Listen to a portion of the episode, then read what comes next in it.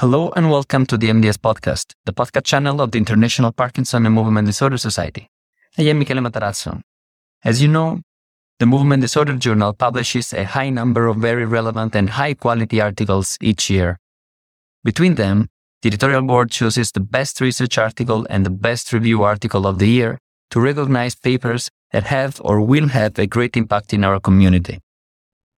The article awarded as the best review article of 2022 from Movement Disorders is titled The Movement Disorder Society Criteria for the Diagnosis of Multiple System Atrophy. We have interviewed already the authors, and we highly recommend you to download the paper and read it, as it is available as open access on the website of the journal. We want to congratulate the authors for this amazing achievement, and we will now re-listen to the interview.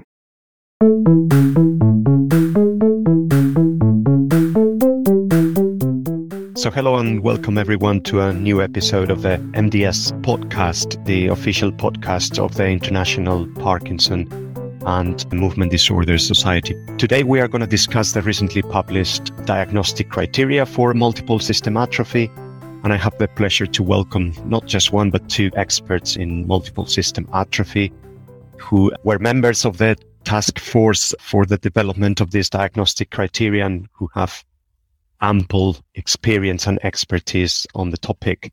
They are Dr. Iva Stankovic from the Neurology Clinic, the University Clinical Center of Serbia in Belgrade, and Professor Gregor Wenning of the Department of Neurology in Innsbruck Medical University. Welcome and, and thank you for joining us today. So first of all, the previous diagnostic criteria were published in 2008. I think a lot has happened on the research side of things of multiple system atrophy. So my first question would be, why do we need this criteria now? We need the criteria because the sensitivity of the revised consensus criteria have always been suboptimal at first neurological visit. Probable criteria was satisfied just by 18% in the order of 18%. And at this last neurological visit, this increased to like 40, 50%. So the majority of patients were missed because of these criteria. So the new criteria were aiming at trying to improve this deficiency in early diagnostic sensitivity. And there has been an incredible uh, amount of work behind this criteria over the last few years. In the paper, it's described a, a bit, but would you like to expand a bit on, on all the work behind the scenes? Thank you for that question. So we started within the task force in 2018. The task force was established, but actually this work started a few years earlier with these large literature reviews on diagnostic tests and their utility in multiple system atrophy. So these two papers are later published in Movement Disorder Clinical Practice. Those are the systematic review papers.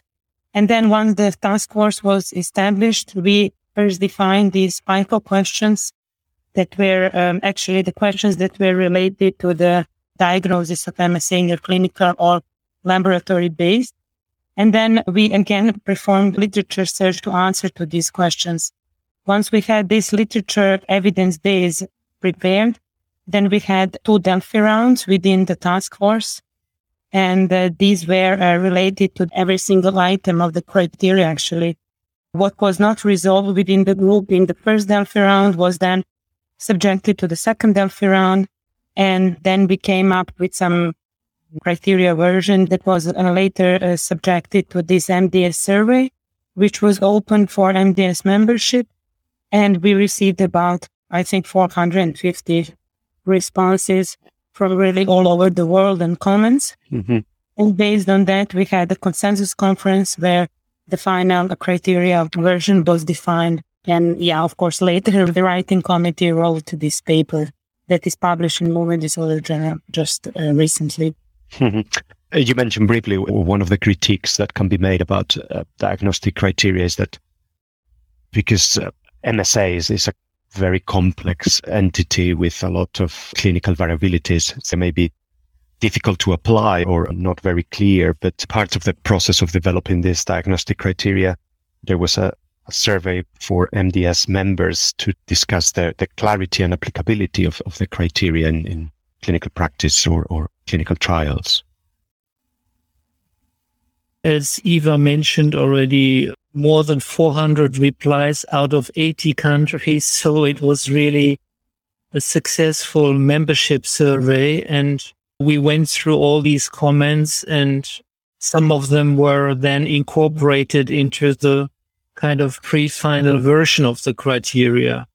So it was a, a good mix of task force work engaging the membership that resulted in these new criteria, hopefully increasing the level of acceptance of these criteria. I think that you can notice that in the results of the criteria. Let's now focus on the criteria themselves. So the, the format is, is um, similar to the previous criteria and similar to other clinical diagnostic criteria with some essential features that are uh, essentially un- unchanged from the previous criteria and some exclusion criteria and then some core clinical features and, and supportive clinical features. There is different categories of, of certainty um, for the diagnosis of, of multiple system atrophy, focusing on the clinically established and clinically probable multiple system atrophy. What are the main changes respecting comparison with the previous set of criteria and what's new? Well, we proposed this new category of established to indicate that these patients are clinically definite patients with MSA because there was some feeling that the previous criteria that have probable MSA as the highest level of likelihood are unsatisfactory to uh, communicate the diagnosis to the patients by saying, you know, I think you have probable MSA. There should be this category of being clinically absolutely certain that the patient has MSA. So we introduced this category of established MSA and it is overlapping partly with the probable criteria of the previous revised consensus in that it includes either from the motor standpoint, levodopa refractory Parkinsonism or cerebellar ataxia or both in conjunction with autonomic dysfunction, which is now slightly differently defined for established MSA. This includes neurogenic orthostatic hypotension, 2010 blood pressure drop within three minutes of standing or tilt.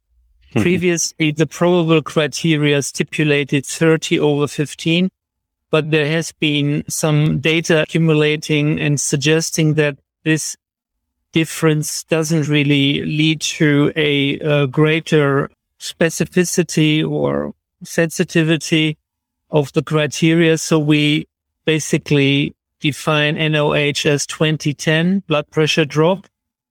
That or urinary disturbance like post-void residual volume indicating urinary retention with a volume of 100 milliliters or more, or urinary urge incontinence.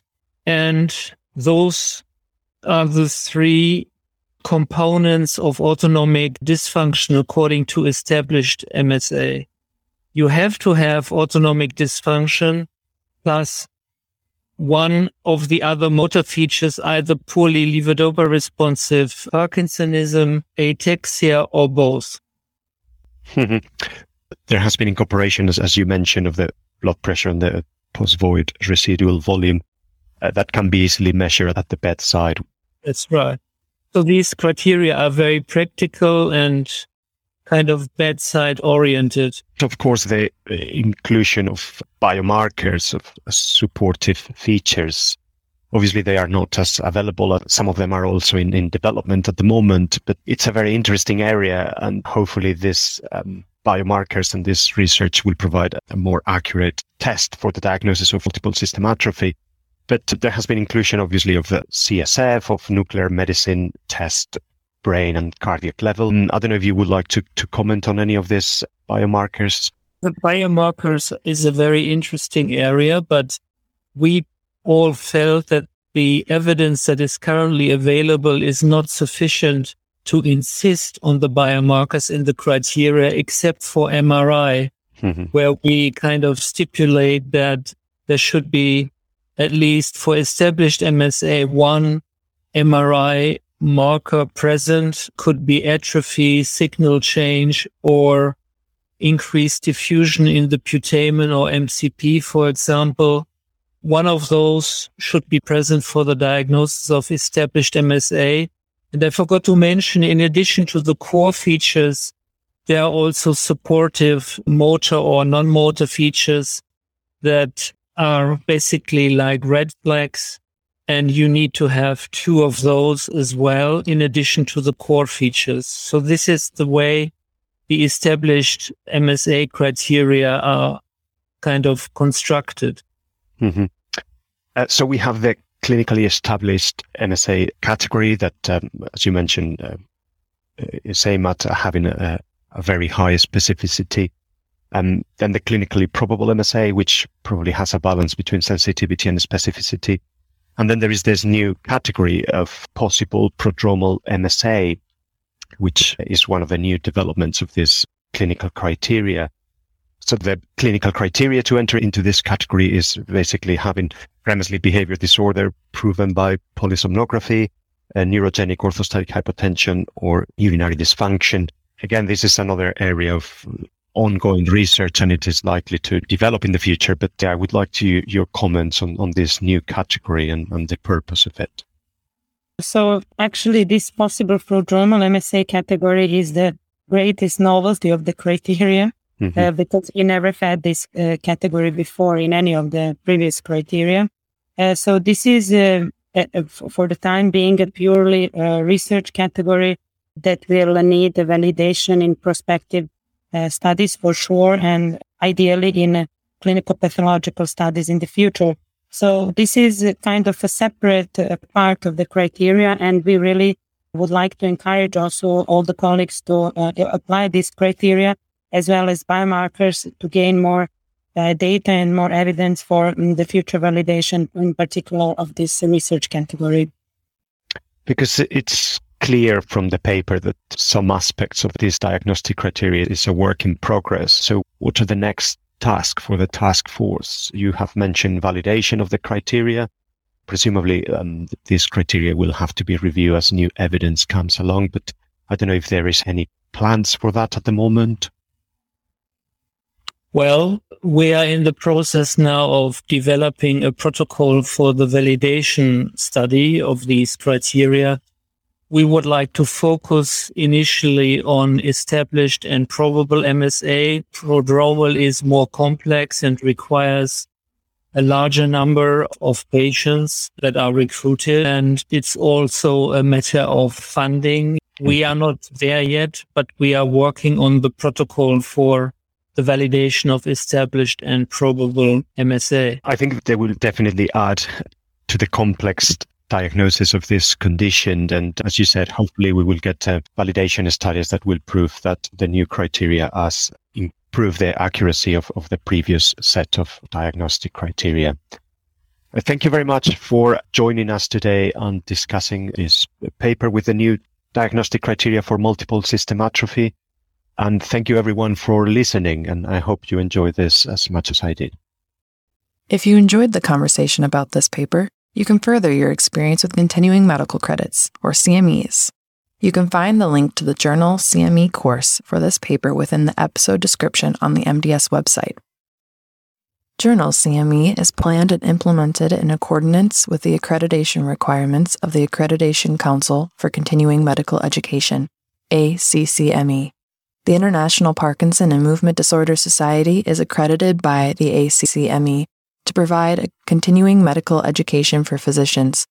The International Parkinson and Movement Disorder Society designates this education activity for a maximum of one AMA PRA Category 1 credits. The views and opinions expressed by the participants in this podcast do not necessarily reflect those of the International Parkinson and Movement Disorder Society or their affiliated journals, Movement Disorders and Movement Disorders Clinical Practice. Any disclosures of the participants can be found within the episode description located on the MDS website.